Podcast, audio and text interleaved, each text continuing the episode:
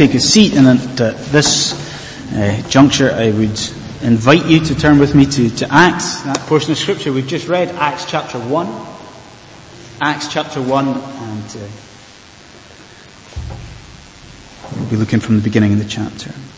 Well, as we set out into a new year, okay, we are at the same time going to launch into a new sermon series, a new sermon series Uh, in the book of Acts. Acts. A wonderful book. It is a book that deals with mission. It is a book that deals with what we, you and I, should be doing as Christians in the year 2014. So a sermon series in the book of Acts. And this morning, the intention is really just to look at Acts chapter 1, and to consider four things. So we're going to look at those verses that we read together, Acts 1 to, what was it, verse 11, and we're going to think about four things that we see in that reasonably short portion of scripture. So, I suggest that we jump in immediately and let's consider the first thing that we see here, the first point this morning, and that is simply the preface to the book. Okay? Let's consider the preface to the book.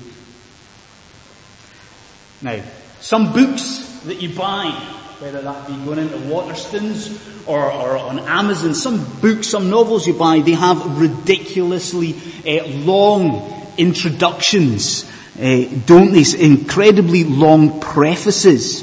I think it was um, the chap G.K. Chesterton who said about yeah, Chesterton said about George Bernard Shaw that regardless of how short uh, George Bernard Shaw's plays were, that he was always capable of having, what did he say, uh, a long-winded and elaborate introduction or preface to the plays. I'll tell you this, that's the opposite of what we see in the book of Acts, isn't it? Because what we've got here is just a very, very short introduction, a really, really short preface to the book of only two verses. Okay? Short introduction. But you see, despite that, what the author manages to do is he manages in just a few words to tell us an awful lot about the book of Acts. So what are we told, friends? In the preface. What are we told? Well, if you've got your Bibles open in front of you, do you see the, what the first few words of the book are? Do you see them? Just have a look at the first few words. It says, in my former book in my former book. Now, I'm sure you think possibly that's kind of a strange way to begin a book. It's kind of a weird uh, opening to a book. In my former book. What's that about? Well, you see, the book of Acts, let's get this right. The book of Acts is the second part of a two-part work. I'll say that again just so that we get this right. The book of Acts is the second part of a two-part work. Now, I was sort of, I was uh, walking about my study for ages, trying to think of an illustration of that, you know? The second part of a two-part work. What? And then it sort of hit me, smack bang in the face, Andy, you fool. What about the Bible? You know, because what have you got with the Bible? You've got one work, you've got one book, you've got one volume, but in some ways, Again, in two parts, right? One book, but with an Old Testament and a New Testament.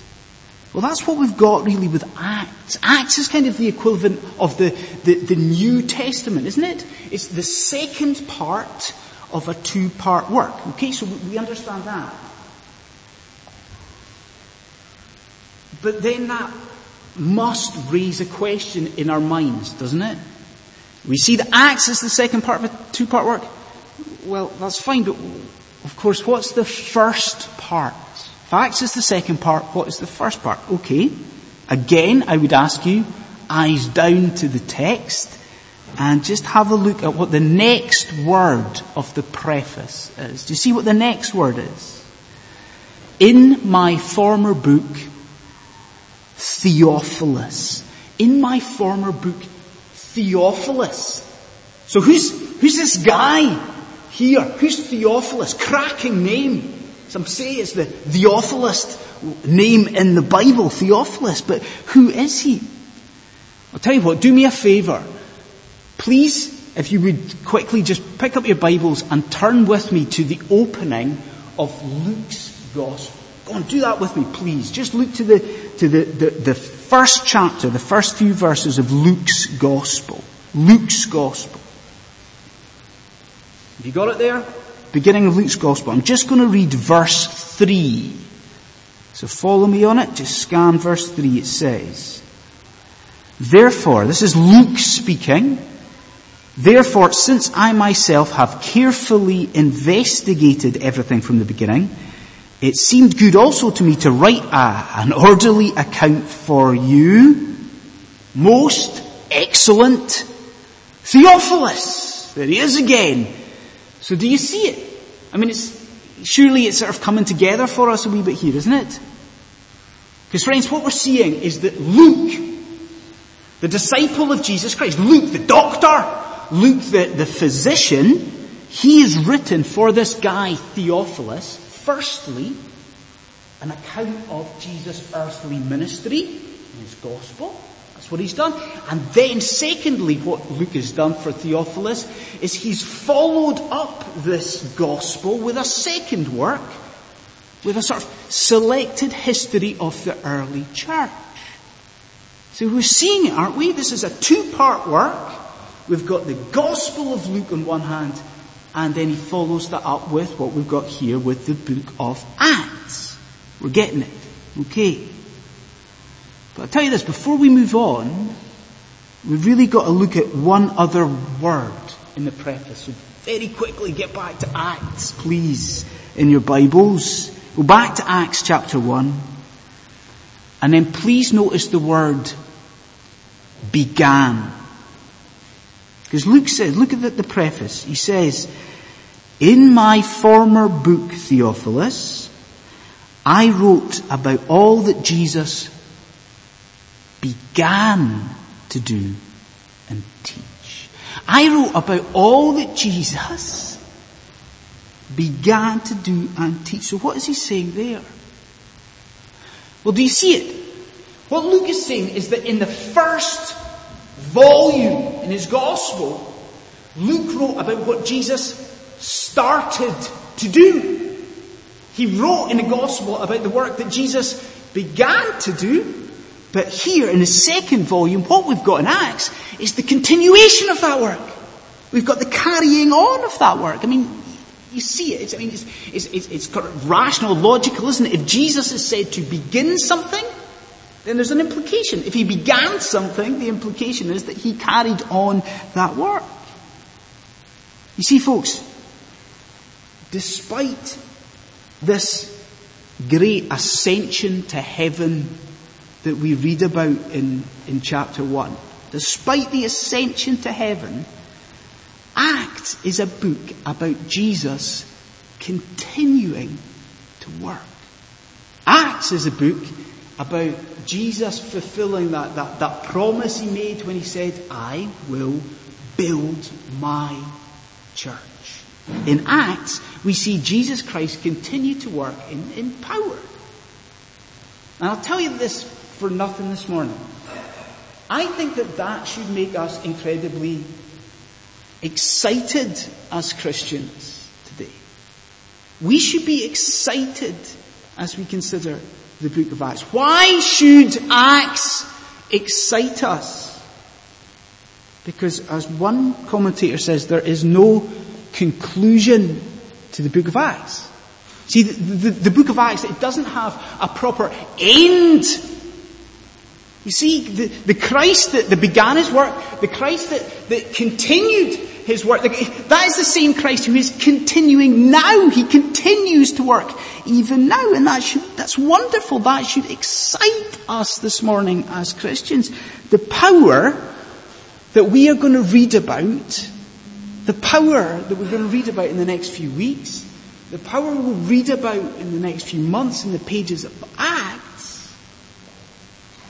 that is the same power that is available in our church in 2014. And that should fill us with hope as we go into this new year. So we see Christ continue his work. We see the preface to this book. Let's move on. And let's consider secondly, the preface we've seen. Let's consider the promise of the Holy Spirit. The promise of the Holy Spirit. Now, we have um, talked quite a lot um, in the past in our sermons about the idea of a TV recap, haven't we? You know that idea that you're watching a new episode of a TV series and uh, at the very beginning you get a sort of review or a recap of the previous episode or episodes, you know that idea that previously on 24 or previously on ER. Well, after Luke has given us his introduction to the book, but before he goes into any sort of new material in Acts, that's exactly what Luke does here. Do you see it? Luke gives us a sort of review. Luke gives us a recap of what Jesus did in the time between his resurrection from the dead and his ascension to glory. I'll say that again so that we get it. Luke gives us here a review of what Jesus did between his resurrection from the dead and his ascension to glory. A review, a recap. And he says two things. Points out two things. Firstly, he tells us that between the resurrection and the ascension, Jesus gave what Luke calls convincing proofs that he was risen from the dead. Did you see that in, in verse 3? Luke says that after he rose from the dead, that Jesus showed himself. That after he, he rose from the dead, that, that Jesus Christ gave convincing proofs. Now do you see what Luke is saying there? Now people will tell you as a Christian that your faith is foundationless, won't they? I mean, you hear that said about Christianity, that it is a blind faith. But it's not between the resurrection and the ascension, Jesus Christ showed himself. He gave convincing proofs. He showed himself to hundreds of people. Hundreds and hundreds of people, sometimes just individually one on one, sometimes imagine a room this size jam packed with people. And Christ, the risen Christ, appears, his resurrected body.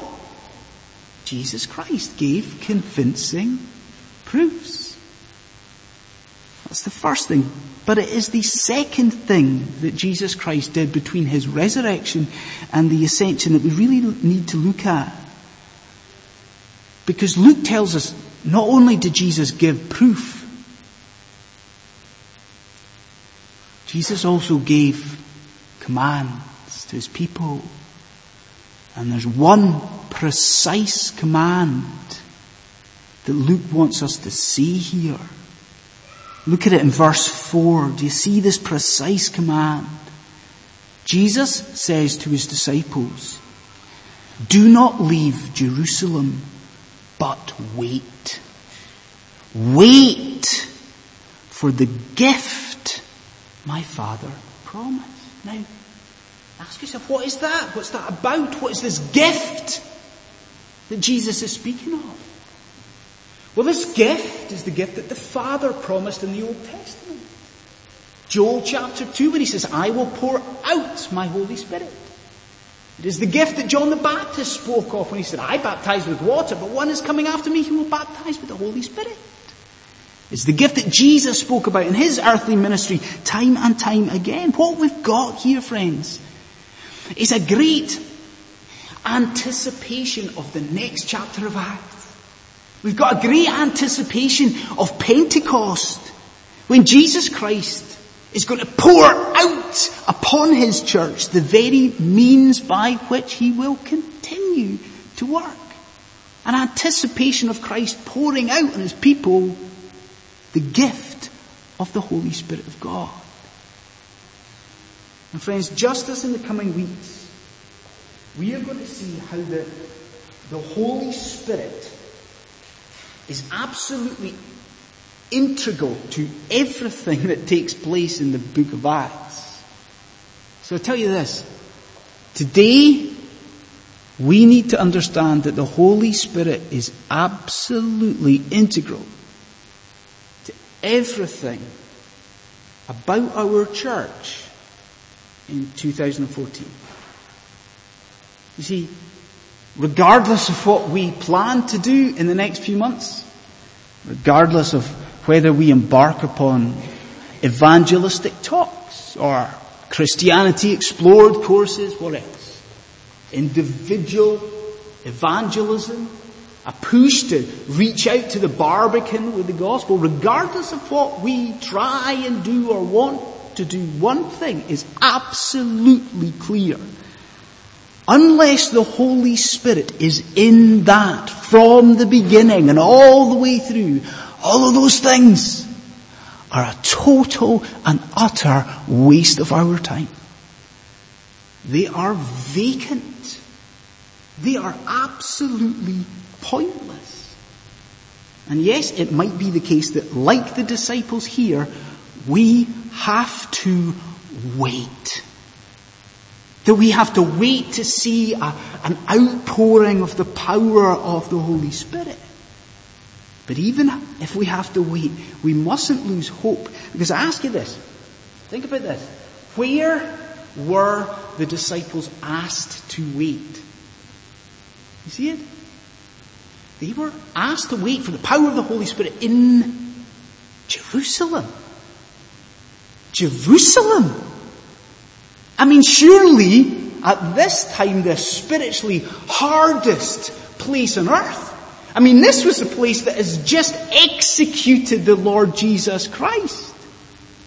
But you see, friends, we mustn't lose hope. If God can pour out His Holy Spirit in Jerusalem, well, He can surely pour out His Holy Spirit in the city of London, regardless of how cold we might think it is to the gospel. What we see in Acts is that Christ continues. He continues and continues his work. And he does so through the gift, this gift of the Holy Spirit of God. So we see the preface to the book. We see the promise of the Holy Spirit. I want us to consider thirdly the perplexity of the disciples. Okay? The, the perplexity of the disciples. Now, I'm sure we could all cite daft questions that we have been asked over the years, right? We've all, if we were to think about it, I'm sure we could think of uh, stupid questions that we have asked or silly questions that we have been asked. And I saw a, a, stotting example of that this week on uh, the website Yahoo Answers. I don't know if you've been on Yahoo Answers, but there are some beautiful questions on that. Someone this week had asked this to the World Wide Web. Okay, they genuinely had asked this. They said, I have heard that if you rub your belly really, really hard for a long time, that it is a very effective way of losing weight. Is this true? And uh, you have to think, what sort of a a numpty wonders that, and then what sort of a fool would then ask the world this on the internet? It is a very daft, daft question. But I ask you, is that what we've got here in Acts chapter 1? Because you, you see, the disciples get together, they gather together as they're supposed to do, and they are confronted with the risen Christ. And what do they do? Look in verse 6 they ask Jesus a question. And it is a question that John Calvin says, a question that contains as many errors as there are words. They ask Jesus, Lord, are you at this time going to restore the kingdom to Israel? Or are you at this time going to restore the kingdom to Israel? So, that is a daft question. Why? Why is it such a foolish question? Well, firstly, put yourself in the disciples' shoes. They should surely be at this point worshipping Jesus. You know, they should be marveling at the, the incredible nature of the resurrection. But what do we find them doing? What are they doing? Instead of worshipping Christ and instead of being amazed by the resurrection, they're worried about timings. Aren't they? They're worried about time. Look at it. They, they ask, Lord, is it now?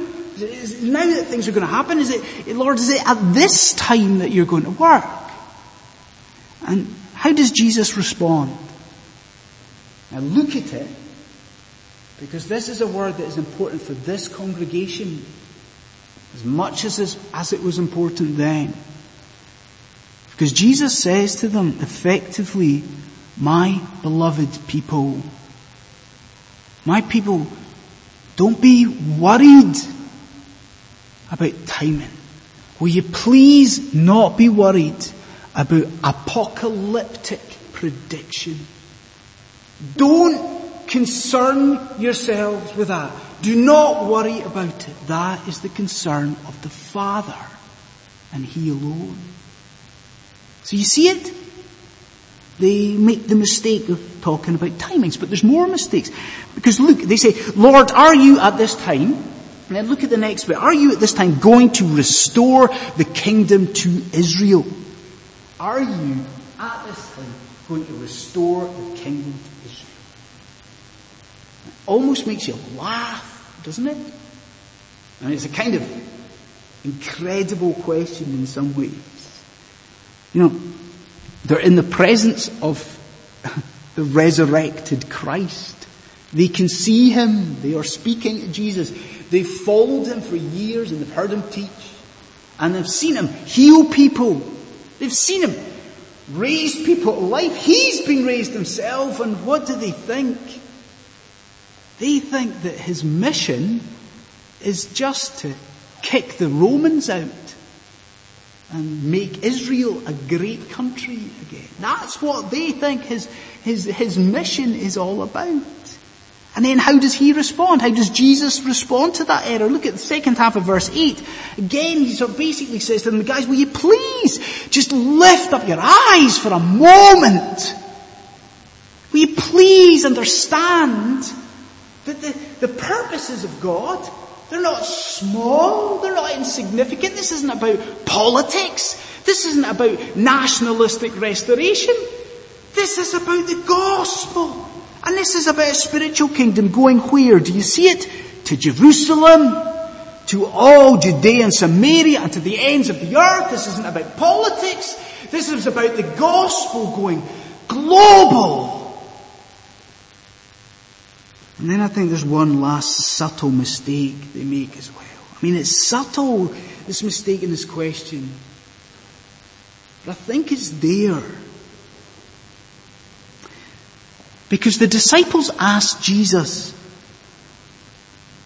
Lord, are you at this time going to restore the kingdom of Israel? Lord, are you going to do this? But you see, I think in Jesus' response, he kind of turns that on his head, doesn't he? I mean, yeah, I, I, we've seen that, yes, Jesus continues to work in Acts. We see that, that he does that continued work through the Holy Spirit. But I think here we see the other means of working. Because the disciples say, Lord, are you going to restore the kingdom? And he says, well, yeah, but actually, it is you who is going to be working too. He says, you will be my witnesses in Jerusalem and all Judea and Samaria and to the ends of the earth. Now, I'll tell you this. I wonder, what, what date is it? You know, 5th of January? I wonder, as this congregation goes into 2014, is that what we are thinking about? I mean, are we even considering this stuff? You know, as we're thinking about these next 12 months, what's your priority? I mean, is it a case you get the calendar out and think, right, travelling and holiday dates? Is that it? Come on. Is it, you know, problems with work? Thinking about work for the future, new job, change of job, promotions? Is it about your relationships? Is it about your family? Or are you seeing that in the new year, Christ has decreed that He is going to be working. Christ has decreed that He is going to be working through the Holy Spirit. But He has decreed that we, this must be done in partnership with us. In partnership with you. That this new year must be about you testifying to Jesus Christ wherever He has put you. Now, is that really a priority of your heart? Is it? Well, it must be because we're reading here in Acts chapter 1 that Christ says to His church, He says to us in this room, to His people, you will be my witnesses. You will be my witnesses to the ends of the earth. So the perplexity of the disciples. Okay, let's just pause briefly. What have we seen today, this morning? We saw the preface that Jesus Christ continues to work. We've seen the promise that Jesus Christ continues to work through His Holy Spirit. We've seen the perplexity that Jesus Christ continues to work through His Holy Spirit in combination with His people. Now, we close with just a word on a fourth thing. And that is the propulsion of the second coming the propulsion of the second coming. Because I think here we see in Acts chapter 1 the motivation that scripture gives us for that work of mission to the world. The motivation that we've got to go out there. So where are we? Well, we've seen the disciples. They're with Jesus and they ask him this, this, this daft, foolish question. But then, what happens? Then, the miraculous happens, doesn't it? Because then Jesus Christ ascends into glory, doesn't he? Verse 9. Now picture it if you can. You know, before the disciples are there, they're gathered as a group, and before their very eyes, you can see it. And in this cloud of God's glory, Jesus Christ is lifted up. He is taken up into the sky. He's taken up into heaven. But what I want to close with is the row. I want to close with the rebuke that the disciples get from these two angels that appear on the scene. Now, did you see it? Did you see the row that they get? Jesus is taken up into heaven, the, the angels appear on the scene and they say to the disciples, verse 11, look at it. Men of Galilee, why are you, why do you stand here looking into the sky? Why do you stand here looking into the sky? Do you see what they're saying? Do you see the essence of what they're saying? The angels say to the disciples, guys, you've just received a command from Almighty God. You have received a command to go and tell people about Jesus. Everyone you meet, go and tell about Jesus Christ. Why are you standing still? Why Are you staring into space? You've got a job to do. Go and do it. And confronted with that, surely it's obvious the question that, that we have got to ask ourselves in this room this morning. We've got to ask ourselves, you know, are, are, are we sky gazers? Are we heaven gazers rather than witnesses for Jesus Christ? Are you a sky gazer rather than a witness for Jesus Christ? You know, are we maybe people who talk spiritually? We talk a good spiritual talk. Are we maybe people who genuinely are looking forward to heaven and the great things that will be ours there, but on earth, we are just standing still? Is our witness, is your witness stationary? Are you just staring into space when it comes to evangelism rather than talking to people about Jesus Christ? Is that you? Well, if so, see here why this must not be the case, okay? Because this rebuke, this row that they get from the angels, it doesn't end there, does it? Because the, the angels, they say to him, look, why do you stand there looking into the, the sky? And then what do they say next? How does it end? They say, this same Jesus, this same Jesus will come back in the same way that you have seen him go. Friends, do you see what the angels are saying? that we must not gaze into space as Christians because Jesus Christ is returning. He's coming back and this must propel us into action. Between the ascension and the parousia, you know that second coming of Jesus Christ, Jesus has given us a job to do. He has tasked us with telling others about Jesus Christ. And so I stand here this morning and I plead with you at the start of a new year. LCPC, we need to change our habits. Because the time that we have got is so, so limited this new year, let us fix our eyes on the second coming of Jesus Christ, okay? And let's all of us, let's study together the book, the wonderful book of Acts. Let's do that. But let us also tell other people. Let's speak to people about the good news, the good news of salvation that is available in Jesus Christ. Let's pray.